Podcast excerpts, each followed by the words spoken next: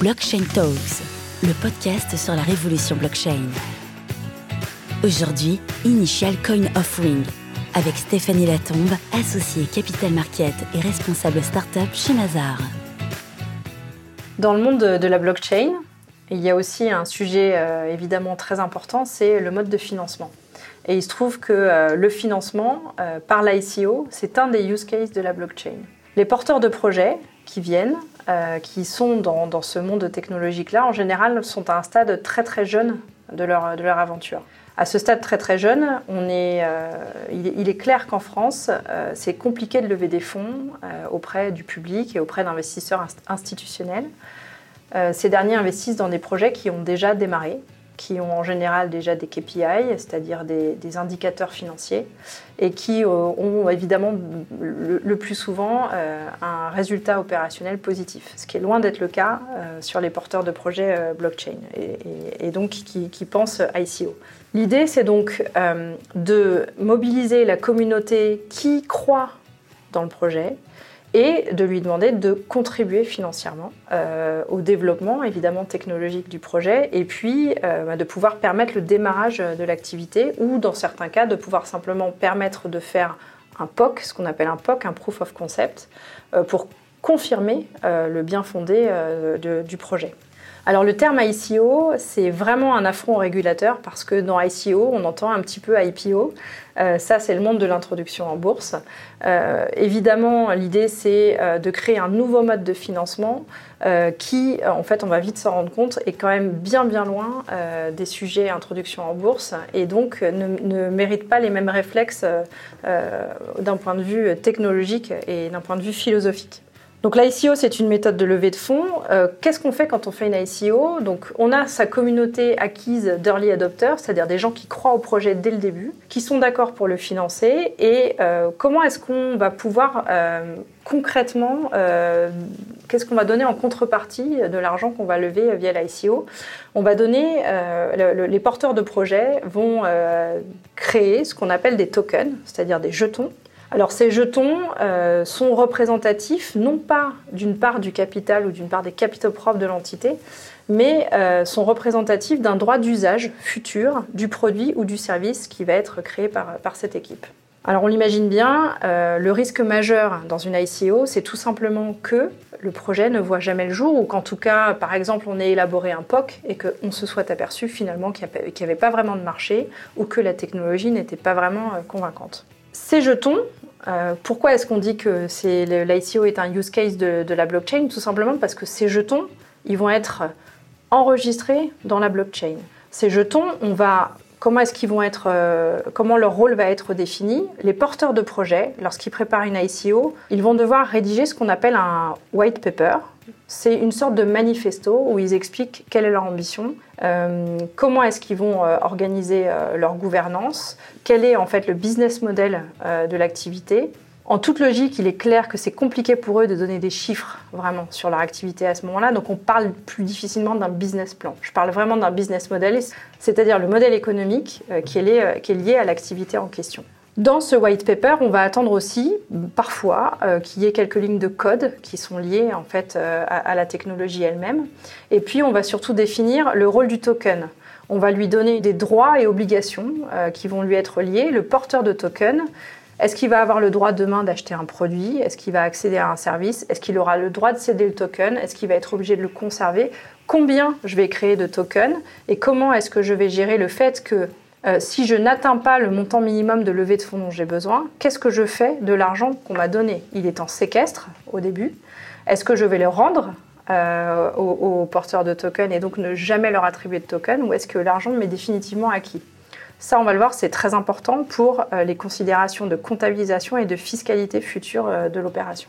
Les concepts de base qu'il faut bien avoir en tête. Alors, la notion de blockchain, on en a parlé. Le token, on vient de l'expliquer. Souvent, les ICO euh, sont euh, créés euh, sur Ethereum. Pourquoi?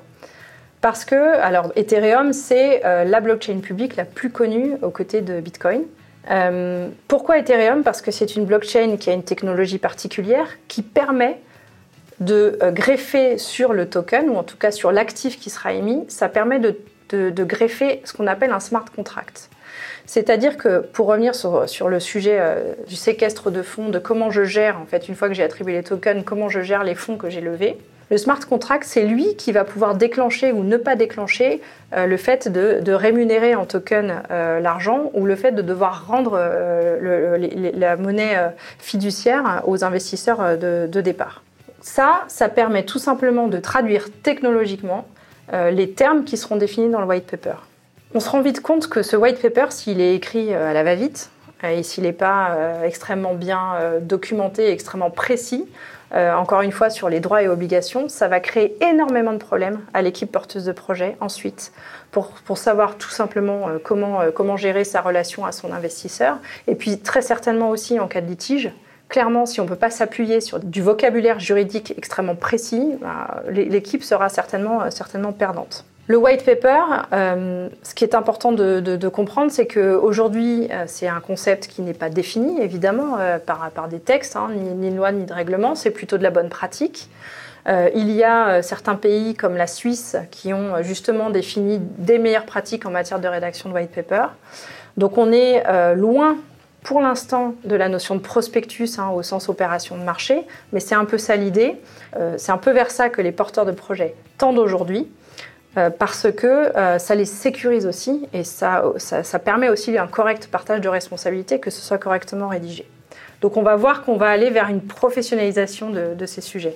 Autre point qui, euh, est une, une, actualité qui est assez récurrente par rapport au sujet de l'ICO, c'est que on entend beaucoup dire que les porteurs de projets ne peuvent pas ouvrir de compte bancaire en France pour aller y placer les fonds. Pourquoi?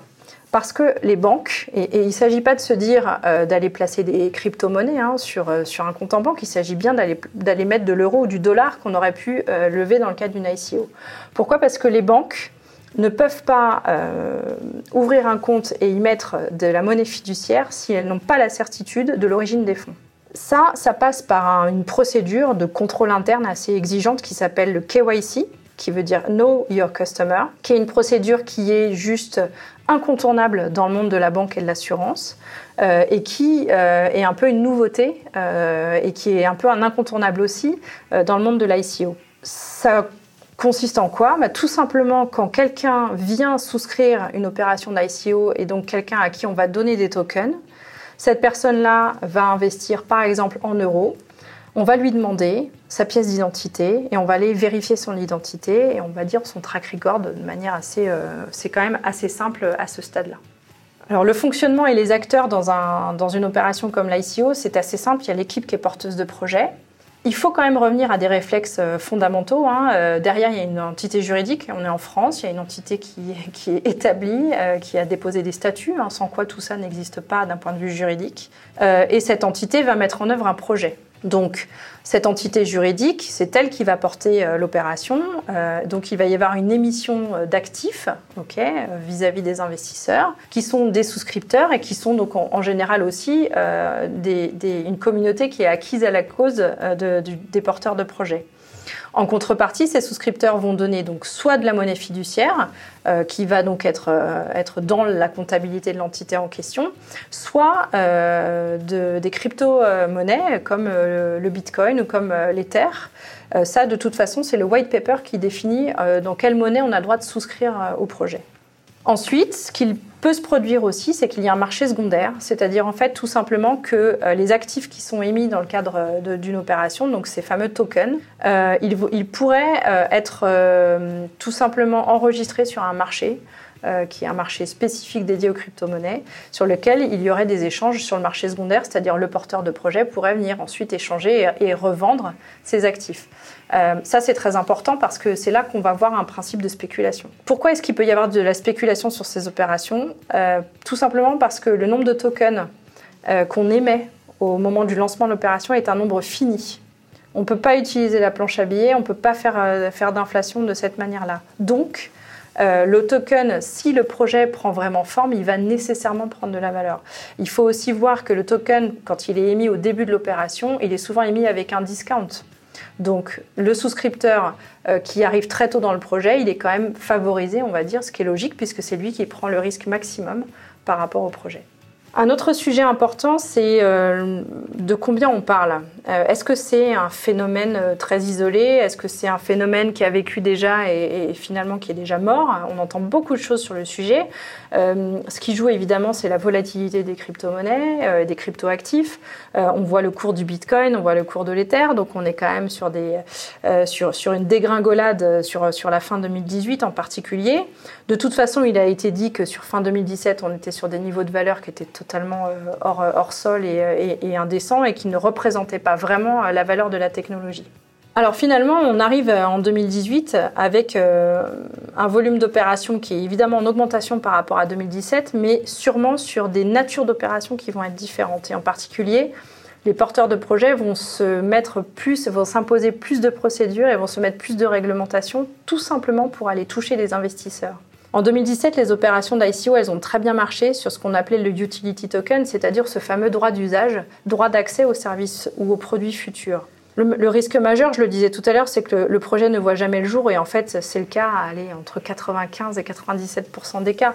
Donc, euh, les investisseurs d'ICO en 2018 se sont trouvés très euh, alertés là-dessus et ont demandé plus de gages que ça. C'est-à-dire pas seulement un droit d'usage futur, mais peut-être un droit euh, dans le capital de la société, peut-être un droit de vote, peut-être un droit dans la gouvernance, et ça paraît complètement logique, puisque là, tout à coup, il y a l'alignement des intérêts. C'est-à-dire que ces personnes-là sont intéressées, elles font un pari au départ, elles accompagnent une opération au départ, elles ont le droit d'avoir un, un, droit de regard euh, euh, sur, sur les décisions qui sont prises par, par l'équipe porteuse de projet. Donc le nombre, euh, le volume d'opérations et le montant, donc on est sur à peu près 20 milliards de dollars en 2018. Évidemment, on voit qu'il y a une progression, on voit que ce ne sont pas des opérations qui, ont, qui sont en train de s'essouffler, mais elles sont juste en train de prendre une forme différente. Euh, ce qu'il faut aussi avoir en tête, c'est euh, l'évolution réglementaire. Euh, des pays ont interdit ces opérations, c'est le cas de la Chine, ce qui ne veut pas dire que les investisseurs chinois ne vont pas sur des ICO, mais ce sont des ICO étrangères. aux États-Unis, ils ne veulent pas entendre parler de utility token, ils restent sur leur réglementation relative aux titres financiers, ce qu'on appelle les securities. Donc les opérations, soit elles se conforment à ça, soit elles n'existent pas. Et donc la France euh, s'est intéressée au sujet pour une, raison très simple à la base, c'est que les fonds qui sont levés, majoritairement, sont levés auprès du public. Et quand on fait appel, ce qu'on appelle appel à l'épargne publique, euh, on va chercher donc euh, l'argent de l'épargnant français et le garant de ça, celui qui doit surveiller ça, c'est l'AMF. Si l'AMF se désintéresse de ces opérations, ou en tout cas se détourne des opérations d'ICO qui existent par des porteurs de projets en France, elle ne joue pas son rôle, elle ne fait pas son travail. Donc elle est critiquable et euh, certainement passible de poursuite, entre guillemets, hein, euh, par les investisseurs, euh, les, particuliers, en fait, hein, les petits porteurs. Donc, de fait, l'AMF a dû s'intéresser à ces sujets. Par ailleurs, il y avait évidemment euh, une place à prendre euh, en Europe, puisqu'il fallait quand même être parmi les premiers pays à, réagir sur ces opérations-là, pour que ces opérations se passent sur le territoire, et surtout pour que ces opérations n'aillent pas s'exporter dans des endroits exotiques où elles étaient euh, rendues possibles. J'entends par là Malte, par exemple, ou d'autres territoires où les choses sont plus simples. Euh, pour revenir sur euh, le concept de ICO versus IPO, euh, il faut simplement avoir en tête que pour se financer, une start-up, elle doit élaborer une stratégie. Ça peut très bien commencer par une ICO, c'est-à-dire aller chercher. enfin, je parle d'ICO, on pourrait aussi parler de crowdfunding. Hein. ça peut très bien aller chercher euh, de, l'argent auprès des particuliers au départ, euh, et puis euh, se structurer progressivement, faire rentrer des fonds si le projet prend vraiment, vraiment forme, et in fine aboutir sur une introduction en bourse. Euh, alors clairement, IPO euh, arrive frontalement face à ICO parce que dans l'IPO, on a un monde réglementaire qui est extrêmement exigeant. On a euh, un système qui est très centralisé pour surveiller tout ça.